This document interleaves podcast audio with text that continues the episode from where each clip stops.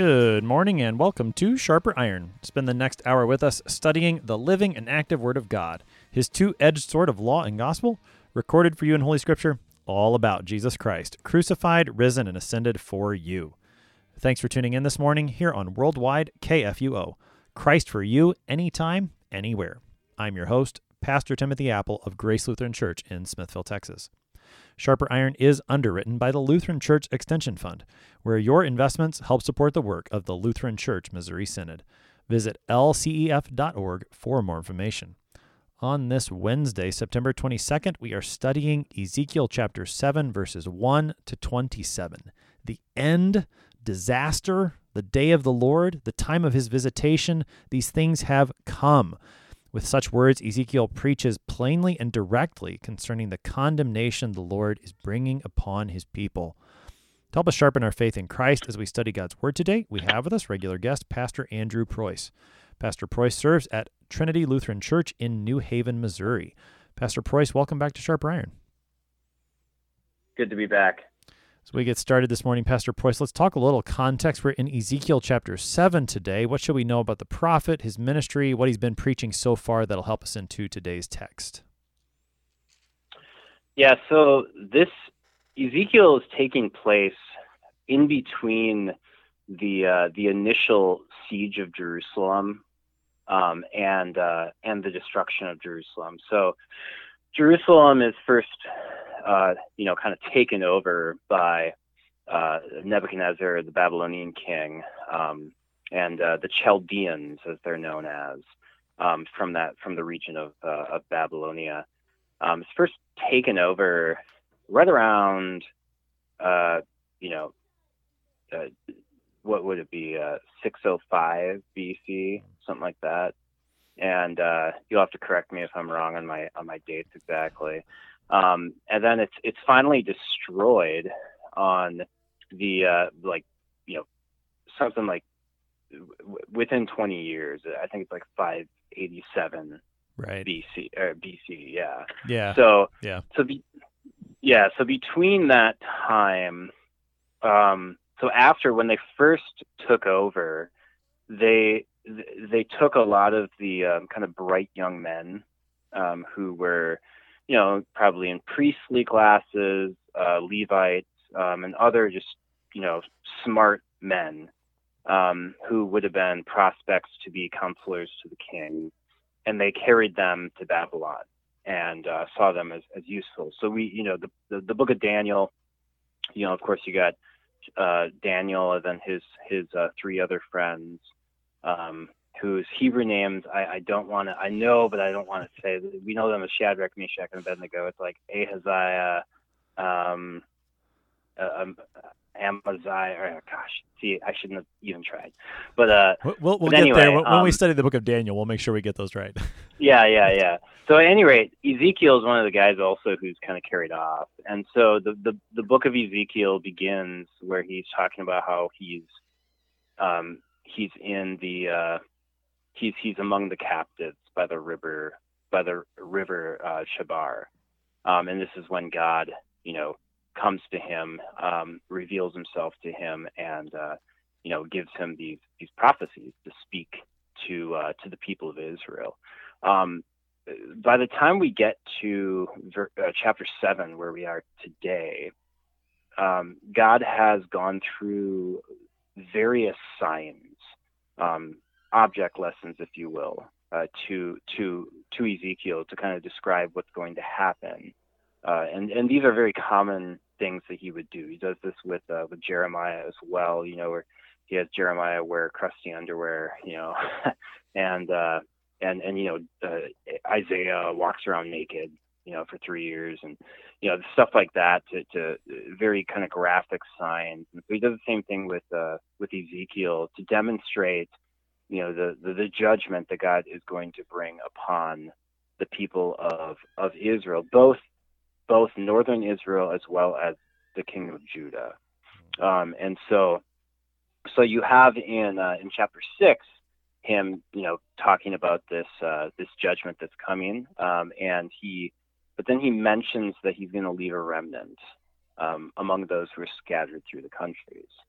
And so there's that kind of glimmer of good news there in chapter six. But in chapter seven, uh, this is just one of those chapters that doesn't have any good news. Uh, it's all about judgment. It's all about God's wrath uh, coming against the people of Israel, the entire people of Israel, and uh, and and and he and, and it talks a lot about uh, you know the the charges brought up against them, you know their abominations and, and why God is is coming against them, um, specifically because of their idolatry. Yeah, there's not a whole lot of good news here in in the first part of Ezekiel. There have been those glimmers. The remnant theme came up most clearly in chapter 6. It was it was present there a little bit in chapter 5 when Ezekiel cut his hair off and he was told to take mm-hmm. a couple of those hairs and put them in his belt. But it really, the remnant theme is certainly not the emphasis in Ezekiel at this point. He is he is very clearly preaching judgment.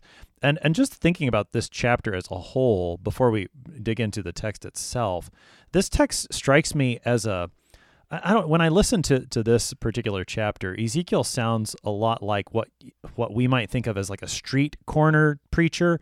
I mean, he just you know the end, disaster, the day of the Lord. He it's it's very choppy almost, and just throwing it out there, just putting it out there, no holds barred, in, in a way that I don't know. Maybe, and I guess it's it's fitting to his context with the end being so close. I get, it, it strikes me, I suppose, because I think in our own minds we tend to look down on that kind of preaching. You know, he's just a doom and gloom, mm-hmm. hellfire and brimstone type of preacher. But I, I think you see Ezekiel take up that mantle here. I, I suppose just a, as a reflection that there's a place for this. This kind of preaching is needed among God's people. Yeah, absolutely. Um, what's what's important to to consider here is earlier in Ezekiel where he you know he eats the scroll right? And and the word of the Lord has been put into his mouth. Hmm. and God has given him his word. And this is you know the Ezekiel seven begins with the word of the Lord came to me. Um, and uh, you know saying thus saith the Lord God to the land of Israel. And so this is not just a guy going out and you know uh, uh, preaching on his own.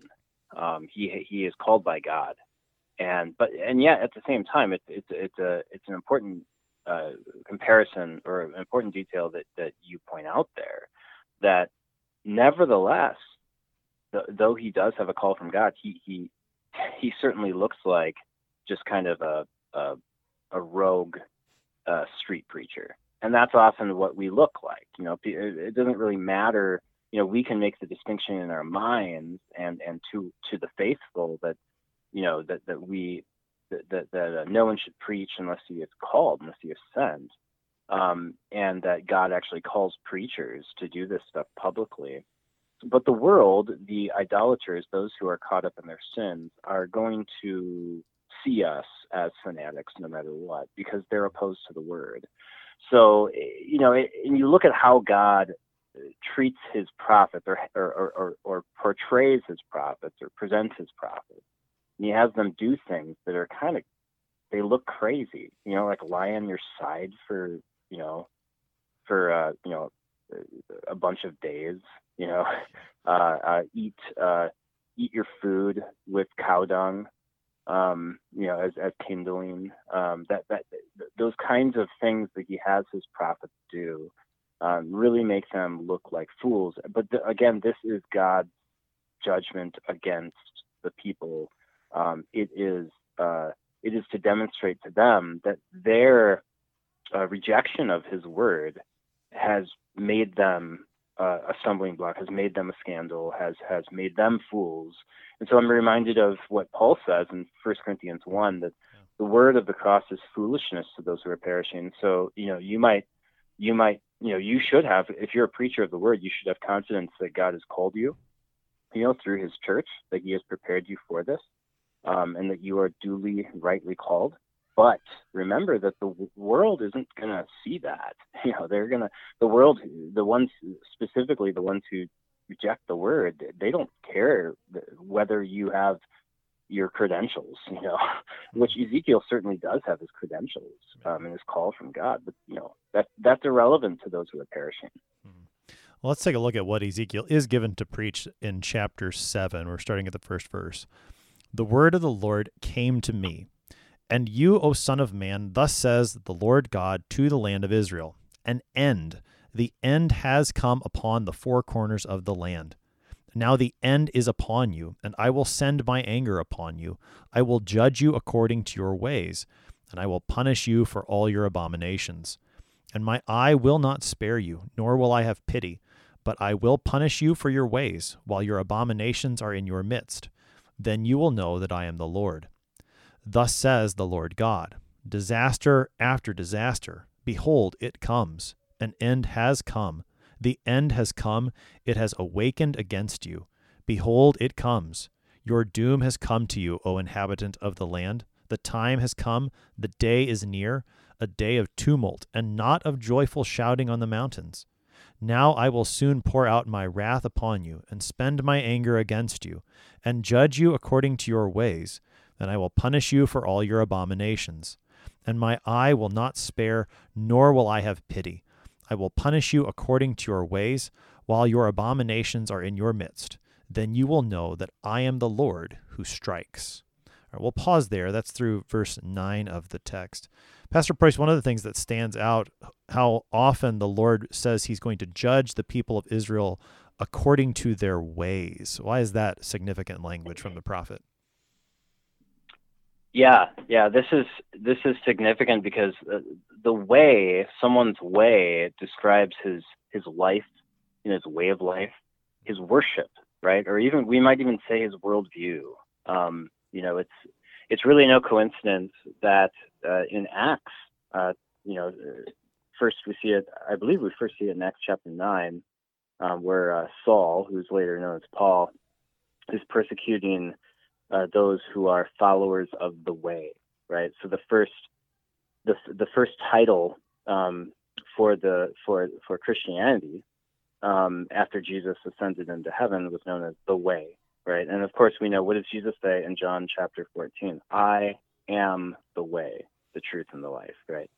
So this is uh, this is contrasting then to God's ways. Um, that the ways of the wicked are it's like their religion, you know. Um, Psalm one says, "Blessed is the man who who uh, walks not in the counsel of the ungodly, nor, uh, nor stands in the way of sinners." Right?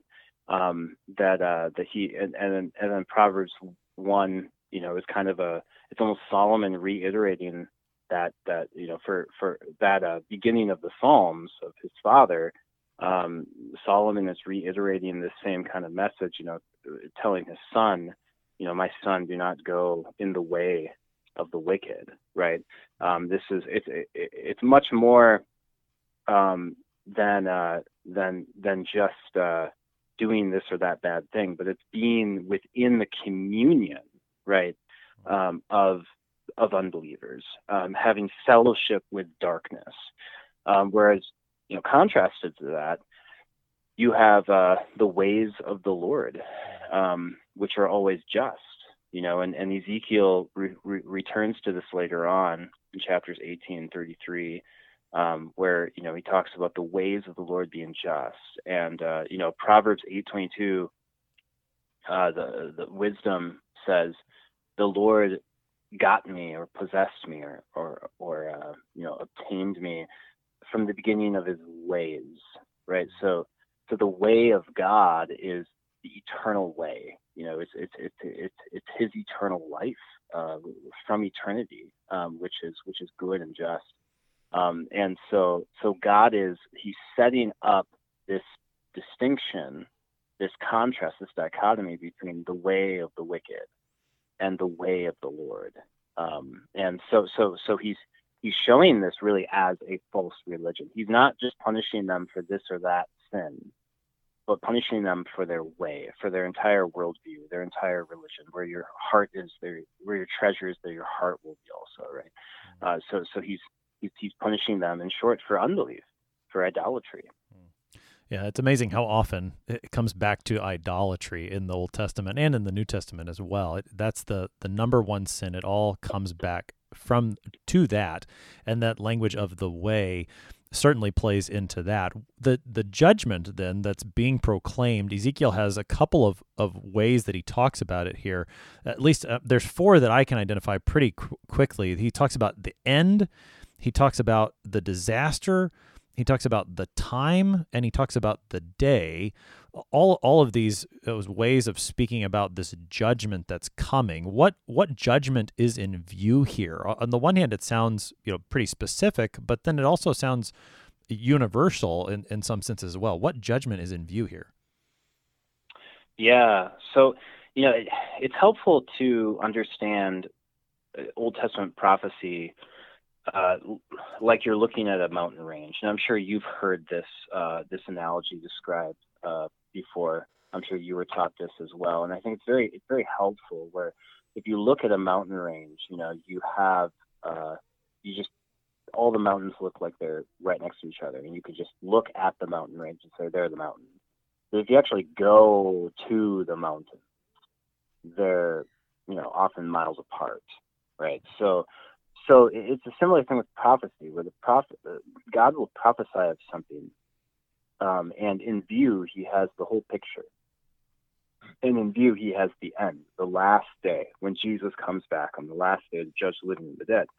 But in the in the, in in the process of this, uh, of, of describing this, He's also alluding to particular judgments, um, and in this case, He's he's uh, he's describing the judgment against uh, Israel and specifically against Jerusalem, which is about to happen, which he's going to be m- more explicit later on when he talks about you know the Gentiles come in defiling the the, the, the secret place of the Lord, um, and and and this is so so this happened in in 587 BC when when finally uh, when when King uh, Zedekiah was was you know killed or he, his eyes were, were plucked out. His kids were, were were murdered right in front of him, were slayed right in front of him. Um, but this also this this is what it has in view is uh, he talks about the four corners of the land, um, or, or the four corners of the earth. And uh, but he's speaking uh, four corners of of, of the land. Um, or the earth. It's a common phrase that's used to describe the complete and thorough work of God on the land, right? So you have the other examples like Isaiah, Isaiah 11, and then a couple places in Revelation where it describes it's describing the entire earth, the entire world, um, all nations. Uh, thorough, so, so the four corners being that thorough recompense that God brings about to everyone. Here specifically in Ezekiel 7, it's, referring, it's referring to the land of Israel. Um, and it's signifying, by saying four corners, it's signifying both northern Israel and Judah together. So, of course, Israel was united under David and Solomon, but because of Solomon's sins, God sent Jeroboam, um, the, Ephra- uh, the Ephraimite, um, to lead a rebellion, so that in after Solomon died, in the days of his son Rehoboam, the the the land the kingdom was divided. So after that, you had the northern kingdom, which is known simply as Israel, and then you had the southern kingdom, which is known as as Judah.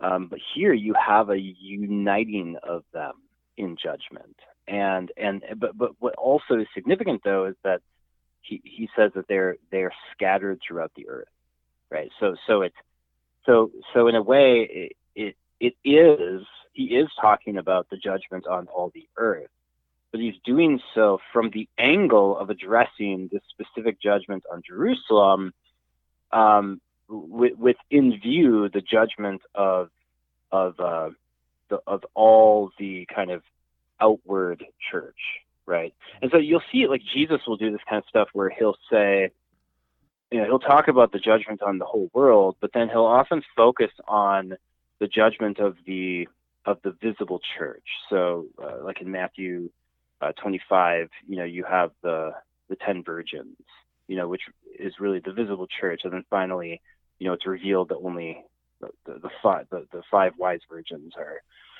are uh, actually the true Israel. They're, they're, the true church, and and and and uh, the other ones, you know, he doesn't he doesn't know them. Uh, and it's the same thing with the sheep and the goats, right? So so the goats are are kind of external members of the church, uh, and and yet at the same time, Jesus talks about this coming over all the earth, right? So so there's this judgment of all the living and the dead. Um, but then some often judgment will focus in on the kind of outward church. So this is what's going on here in Ezekiel that he's talking about. He has in view a few different events and a few different angles, um, but what he but his his overall scope um, and his final you know understanding of judgment is, is has in in view Christ's final return. And remember, Jesus refers to his own death as judgment on the earth, right? So so these are all just kind of different mountain peaks, but it's one mountain range, and um, and and and so this prophecy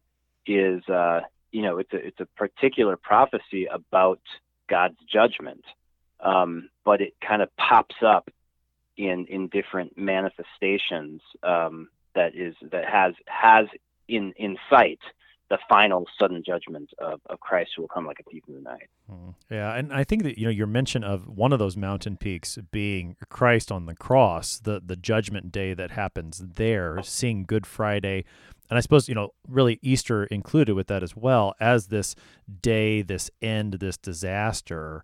That that all of that, I mean, that is a mountain peak that's going to be one of the ways that I, I think we're going to be able to see some some good news out of this even even though it's kind of you have to work through those mountain peaks but when we see that one particularly i think that's going to help and and one of the ways that yeah. maybe we can get there is is through this refrain that gets repeated twice in what we've read so far at the end of the text as we'll read again later and really throughout ezekiel that the lord's purpose in doing these things is so that you or they will know that I am the Lord. We hear that in verse 4 and in verse 9. And again, it's going to show up in verse 27 as well. Uh, the Lord is doing these things to show who he is. That's certainly true in judgment here, but then when we again when we think about Christ, we also see it in his mercy as well. Exactly. Yeah. Yeah, that's right. You know, that you may know that I am the Lord is a common refrain throughout the prophets and we first we first see it in uh, in Exodus. Uh, Exodus chapter six talks about how the people of Israel will know that He is the Lord um, when He rescues them from from slavery in Egypt, um, and He is He establishes Himself as their God, and that you know that's the gospel. That's that's really what what God does for us, and so that we would know that He is the Lord, and He does that by saving us, by calling us to be His own um, uh, just as as uh, as He has redeemed us in Christ. Um, and then, but in Exodus seven, He talks about you know bringing judgment upon Egypt, uh, and and so that they know that He's the Lord.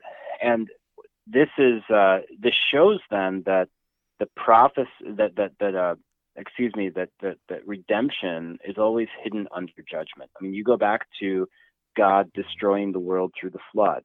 Well, in doing that, in bringing judgment upon the world, he also saved Noah uh, and his family, eight souls in all. And so we see this, uh, like John 14, 20, Jesus says, uh, you know, the, at, at that day, I'll just read verse 19 uh, as well. He says, A little while longer and the world will see me no more, but you will see me because I live uh, because I live, you will also live at that day. And of course, there Jesus is referring to his death and resurrection, right? Um, as one of those mountain peaks, as you said. Uh, and, and then verse 20 he says, "At that day, you will know that I am in the in my Father, and you in me, and I in you." Right. So there is that culmination of him knowing that Jesus is the Lord, right? And and Paul talks about this in Philippians two, uh, as he uh, I think he takes this from Isaiah forty five. I want to say um, that uh, you know every every knee will will bow, every knee will bend, every every tongue will will will swear allegiance, will will, will confess um, that Jesus Christ is Lord. This this includes all flesh, right? Above the earth, uh, upon the earth, uh, and under the earth um, and and whether they believed or not, whether they are saved uh, through faith or they're condemned through unbelief, all will give an account. All will confess that Jesus Christ is Lord. And so all of the and this goes back to what we were talking about the God judging them for their way is that it's it's not necessarily about this or that particular sin that he is bringing judgment. Of course, he's bringing an account of all things, all things thought and said and and and done. Uh, but what it all culminates in is either faith or unbelief. And so what, what what's being revealed through the judgment is whether people believed in God's promise right? I mean, Jesus, why, why does Jesus say that the uh, in in uh, John 16? Why does he say that the Holy Spirit will convict the world of sin? Mm. Because they have not believed in me, right? So, so what, what's being brought to or reckoning is is unbelief, um, and of course, God then will bring out the the evidence of that unbelief. Mm-hmm. So. Right. Yeah, and he's he's going to bring that out more in the rest of our text, which we will pick up on the other side of the break. You're listening to Sharper Iron here on KFUO. We're talking Ezekiel chapter 7 with Pastor Andrew Preuss. We'll be right back. Please stick around.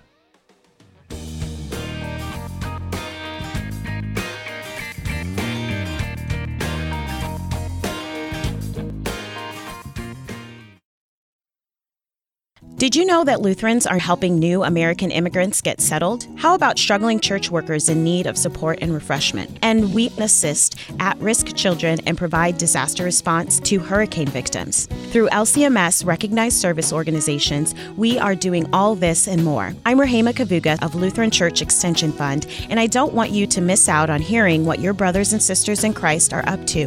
Visit interesttime.org to see how your support gives life to these works of mercy and love.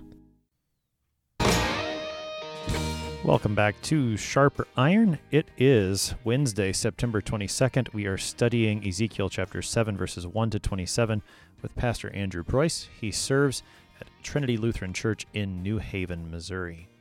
Pastor Preuss, prior to the break, we were talking about those recognition formulas, is, is what they're sometimes called. You will know that I am the Lord. Uh, just one more thing that I, I read in uh, Horace Hummel's commentary in the, the Concordia commentary series that I, I thought was a helpful comment it's in verse 9 where the Lord says, You will know that I am the Lord. And then he adds, Who strikes.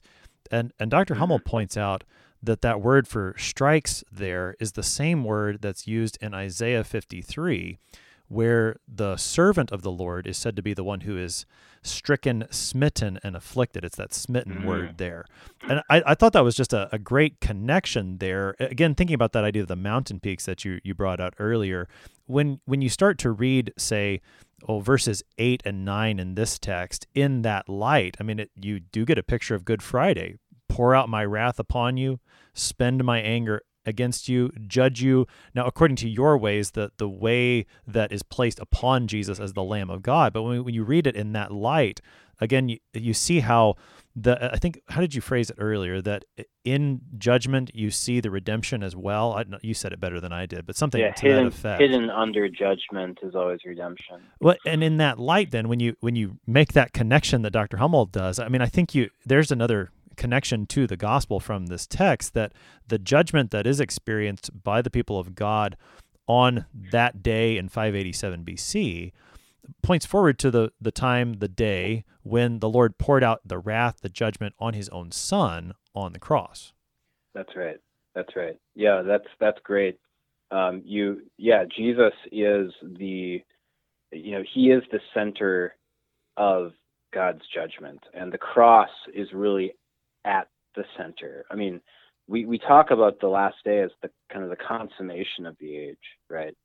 But the fullness of time is when God sent forth his son to be born of a woman, born under the law, that is under the judgment of the law, uh, to, to redeem those who are under the law. And so as Christians understand this, that, that we recognize in the cross that center of judgment, you know, and, and so we, you know, this is why, um, you know, there's that hymn that uh, the old favorite of, of lots of people. The last stanza goes, "Hold thou thy cross before my closing eyes." Right. That says, as I'm about to face death, I'm about to face the judgment. I have the cross of Christ uh, in, in, the forefront of, of my mind and my heart. Um, that, that that is where the judgment of God was carried out on my behalf, so that the second death uh, does not affect me. That I'm not uh, I'm not swept away with the with the ungodly. Right, and that, that is because of Christ crucified in our place.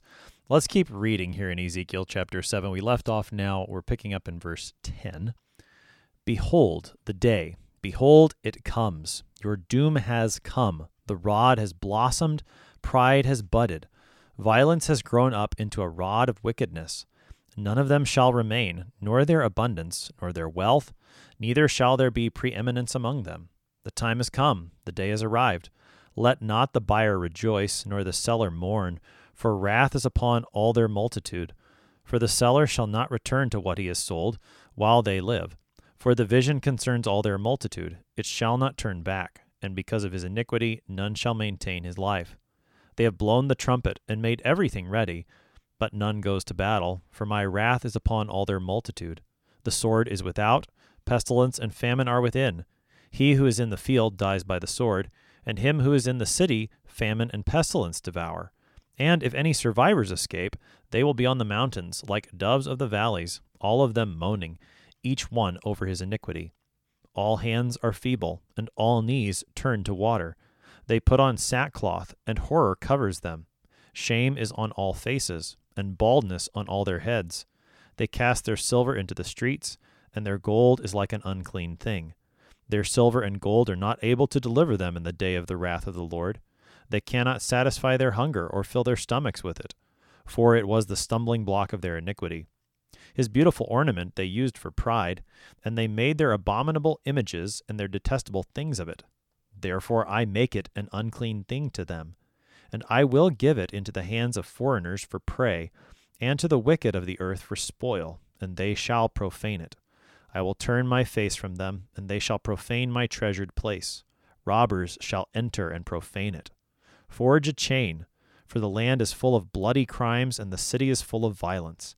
I will bring the worst of the nations to take possession of their houses. I will put an end to the pride of the strong, and their holy places shall be profaned. When anguish comes, they will seek peace, but there shall be none. Disaster comes upon disaster. Rumor follows rumor. They seek a vision from the prophet, while the law perishes from the priest and counsel from the elders. The king mourns, the prince is wrapped in despair, and the hands of the people of the land are paralyzed by terror. According to their way I will do to them, and according to their judgments I will judge them, and they shall know that I am the Lord. That's the rest of Ezekiel chapter 7. That was verses 10 through 27. Pastor Preuss, as we get into this part of the text, the Lord gets a little bit more specific with some of the things that are going on here, some of the charges that he's bringing against the people of Jerusalem. What do we see in those first couple of verses of this part of the text? Yeah, so here he's, you know, he's he's describing what really makes up, you know, the symptoms, if you will, of of their their false religion or their false ways. Um, and these are abominations. Um, and then there's pride, and then there's violence. Um, and uh, you know, this this this pride. Abominations would be all sorts of uh, you know false worship, um, sexual immorality, um, perverted things, even um, like like you know like sodomy and, and stuff like that. Um, and uh, and then but and then of course violence you know is is uh, uh, what is going to manifest in you know murder and stuff like that. Uh, injustice you know uh, the the people people getting away with murder because they are in high positions or know someone so there's that partiality um, and uh, and that goes back to you know at the end where he says I will judge you according to your own judgment. So it is according to your own eh, your own act of carrying out justice has been wicked and partial, and therefore I will judge you according to that. Um, but then the pride, I think, is, is, is very significant, and it should remind us of Ezekiel 16, where he describes the the sin of or the transgression of Sodom. And it's very interesting that the last thing he mentions uh, of the sin against Sodom is that she committed abominations, which that should remind us of the the sodomy that was being you know practiced uh, that that they were trying to practice against uh, the the angels uh, in Lot's household. Um, but the first thing that Ezekiel mentions of their sin is pride, right? Um, and uh, you know this is there's no coincidence that that you have uh, the movement that celebrates uh, and, and promotes this this this abomination um, in in our culture is called the Pride movement, right? I don't think that's a coincidence at all. Um, and, uh, and so, yeah, these are the three things that uh, that he describes. Um, but but again, it's not it's not that he's judging them necessarily for for uh, this or that kind of blunder. But these three things are manifest and, and prove that they that they have a false way, that their religion is false, that their hearts are dark, and that they that, that they're unbelievers. From that description of the charges, these symptoms that are coming out of their false way, their false religion, the prophet then moves into a description more of the judgment and and just how awful it's going to be and how I mean life as as the people would have known it on a day-to-day basis will be completely useless and it'll be overturned completely. I mean, the, the doesn't matter how strong your economy is at that moment when the judgment comes, it's going to come, it's going to get you, whether it, it comes by the sword, by pestilence, by famine, it's going to get you.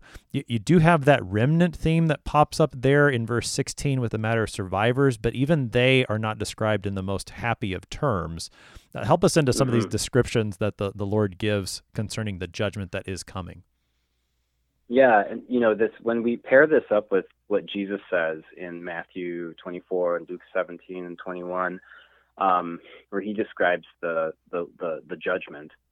Um, it it really helps us understand, you know, the way in which Jesus is talking. So, for example, when Jesus says, you know, those who are on the housetops do not go to get your goods, or let those who are in Judea flee to the mountains. Um, you know, we might think, is he giving directions for his people? I think, in a sense, he is. Overall, he's warning them of this, and of course, this this is another one of those mount the mount one of the mountain peaks would be would be the destruction of Jerusalem, the final destruction of the temple by the Romans. But then the overall scope is the last day. But but it seems that Jesus is is speaking in the way that the prophet Ezekiel is speaking, uh, where it's more descriptive where he's saying, you know, those who those who are going about their regular lives, um, there's going to be no escape. So flee to the mountains. Um, that's well, yeah, that, that's what people are going to do. You know, let the let them flee to the mountains. In other words, you know, let them do it because when they get to the mountains, they're still not going to escape the judgment. Um, so, you know, so uh, uh, this this way of talking um, in Ezekiel is, is is reflected in Christ, um, whose whose point is that this is going to come suddenly. Um, you know, this singular judgment is going to come suddenly, and it's going to be thorough. You're not going to be able to escape it. Um, and so Jesus, you know, uses similar things where he talks about rumors of wars. You know, Ezekiel talks about rumor upon rumor. Um, and uh, you know they're all the signs of the judgment. And so you know Jesus talks about this suddenness uh, by comparing it to the days of Noah and Lot. Right, people ate and drank, they did business, they married, and stuff like that. And then there was sudden destruction. So Ezekiel's talking about the same thing. You know, they're they're people are buying and selling, but you know the one who the the one who sells will not rejoice. Right, so uh, their, their gold and their silver are going to be valueless. Um, so, but they're still going to be doing the things that they always do. They're not going to be they're not going to be prepared for it. They're going to be acting the way that they've always acted when the judgment comes. And and then even those, like as you said, you know, there are those who seem to kind of escape it uh, by going to the mountains, but even there, they're they're mourning with sackcloth. So it's not it's not. I don't think he's saying. I don't think that he's saying the same thing that he says in the previous chapter, where he talks about you know, preserving his remnant there. Um, but, but but rather that the mountains. I mean, even in the previous chapter, he talks about you know, bringing judgment on the mountains themselves, mm. and that is to show that there's no escape. You know, and and this is how we are to see repentance. That we are to plead guilty of everything and not try to find an escape in this or that lofty place. But let the mountains be flattened. Let the valleys, you know, be be raised up, right? Mm. And everything um, is is uh, is is before the Lord, and and and everyone must give an account. That's judgment, and and we, you know, there's no escape from that. There's no loophole. That's that's really what he's describing here. Right, and I mean, it's it's striking to me how how much he he says one of the places I think people would look to for refuge is their money. And, and yet, both Mm-hmm. in verses, what, 12 and 13, you've got this matter of buying and selling, and that won't matter. And then in, in verse 19, again, you know, their silver, their gold, that's not going to be able to deliver them either. They they can't satisfy their hunger or fill their stomachs with it. I mean that that to me reminds me of the some of the really horrific descriptions that that you get say in the book of Lamentations concerning uh, what Mhm. happens in in the famine in the siege of Jerusalem and how awful Mhm. that was. And and these people they may Mhm. have their own money piled up, but it it literally does them absolutely no good when the judgment comes. And that's true on a practical level and certainly on a theological level that this this mammon is a, a worthless idol. Exactly, and you see you see this also in the days of Elisha, right? Um, in uh, Second Kings, where these this actually happens. You know, where where the the money just loses its value and uh, people starve and so yeah yeah that's that's that's a good point that money is love of money is the root of all evil and and you can't serve god and mammon One of the other verses that stands out here in this text is, is verse 20, where the prophet says, His beautiful ornament they used for pride, and they made their abominable images and their detestable things of it. So the thought of turning something beautiful into something, there's that word pride again. And also, you know, this is Mhm. what the idols are made from.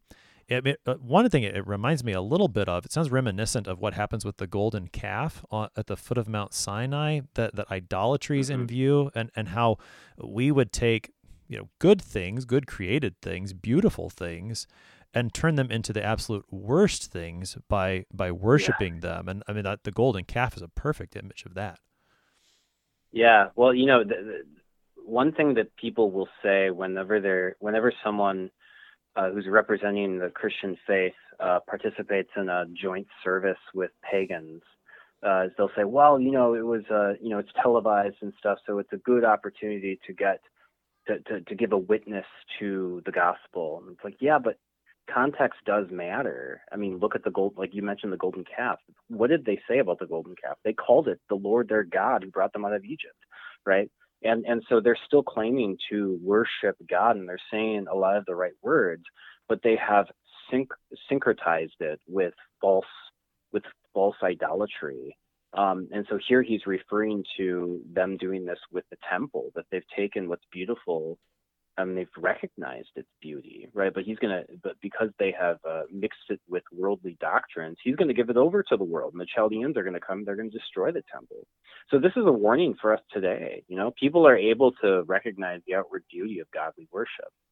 Um, you know, many there's been many saints throughout generations who built beautiful art and architecture. They've composed beautiful music, poetry, all to God's glory but then see how many people enjoy the work uh, see, see for example how many people enjoy the works of bach right? Um, they, they- they're not they're not necessarily believers. Most of them are not right? People love to tour old churches.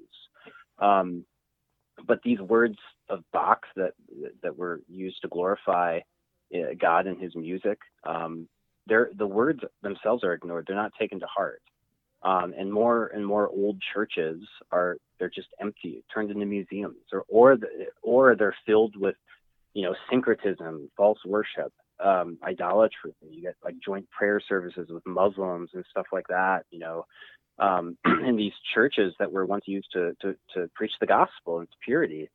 And so what what we can learn from this is that God's finally going to destroy all of these beautiful things along with those who have profaned them with unbelief. So, you know, yes, God's word creates beautiful things. When you look at Christian culture and Christian worship, it is beautiful. Um, but if we only look at the beauty without considering the substance, then we are profaning it.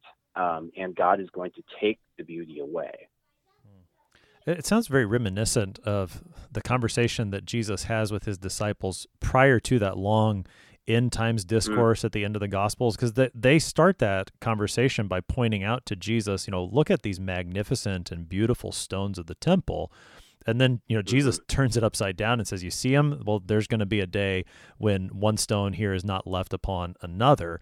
And, and that, that idea, you know, of, of these beautiful things becoming an idol in and of themselves, Uh, that uh, Jeremiah talks about that. You know, the the people are are saying about the temple back in Jerusalem. Look, we've got the temple of the Lord. It's it's there, so we're okay. Uh, they recognize the beauty, and, and they even recognize, at least in part, that there's a word attached to it. But they flip it on its head, and and end up mm-hmm. just worshiping the object which which I think then goes back to that whole point of, of what the Lord's up to here, where he says, you know, they will know I'm the Lord that that it's not about yeah. that building, but it's about the one who dwells there, who's the Lord. Yeah, yeah, or like Haggai says, you know, the the glory of this temple will be uh, this of this latter temple will be greater than the former, right? Um, even though they're all crying because they can see by the foundation that it's not going to be as magnificent and not not as big. Um, and so, yeah, that that that's that's uh, it's a great warning, um, admonition for all of us to uh, to trust in in the truth and not not just look at the beauty. And of course, the beauty that God gives through it is is is a wonderful gift. But if it's not proceeding out of faith in the gospel, then it's ugly, um, and and uh, and and and it's going to just rot as the prophet continues his description, I mean, this is just a, a, terrible situation that he's describing here. This judgment that the Lord's going to bring. These, you know, the robbers are going to come. the The Gentiles are going to come and defile the holy place of God, which certainly bears itself out in what happens in 587 BC.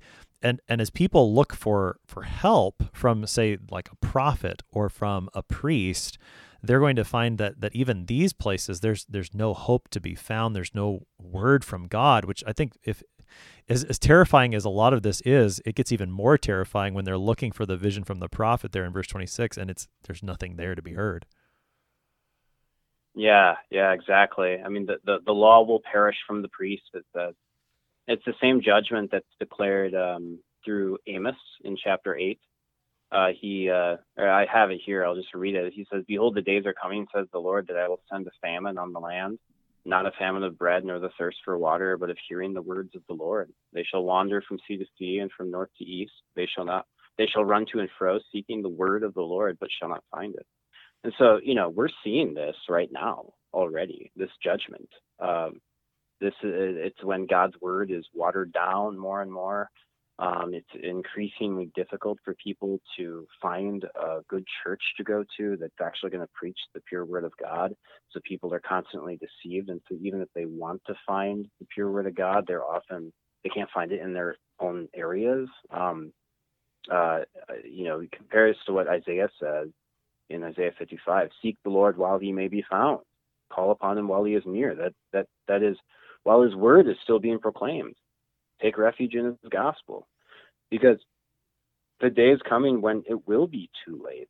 And you know there's this uh, we can tell people it's not too late to to repent.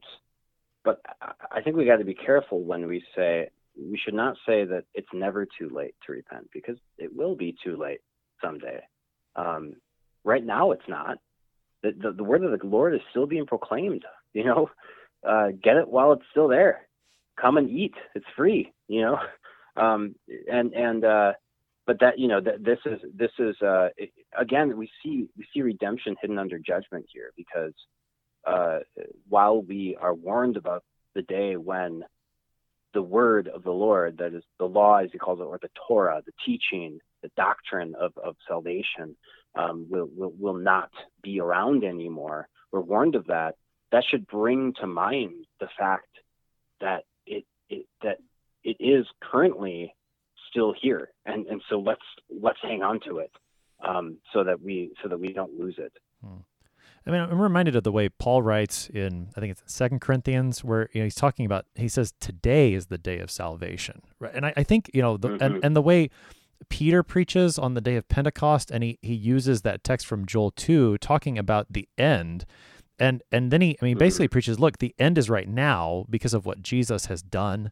You i think it's in hebrews 4 where or maybe it's hebrews 3 or maybe both where he, he quotes from psalm 95 and he, he says you know today if you hear his voice don't harden your hearts which i, I mean i think i think this ties in very well to to the way ezekiel preaches when he's talking about you know the end the time the day one of those mountain peaks, I suppose, is anytime the gospel is preached, where where you have that preaching of repentance of sins and the rep- and the forgiveness that is in Christ's name. That's that's that day. That's one of those mountaintops that that the prophet's seeing. And and when a person hears that and is brought to faith in Christ, like that's judgment day coming to that person, and the judgment is is not guilty, innocent for the sake of Christ.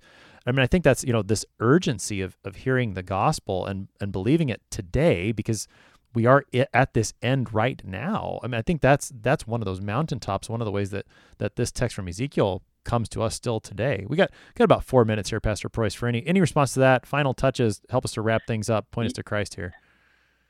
Yeah, yeah. Well, that I mean that that reminds me of what Paul says to uh, to Timothy in 2 Timothy 4. He says, I charge you in the presence of God and of Christ Jesus, who is to judge the living and the dead, and by his appearing and his kingdom, he prefaces, he, that's his preface to his charge where he says, preach the word, right? Be, be prepared in season and out of season. Um, reprove, rebu- rebuke, exhort with complete patience and teaching.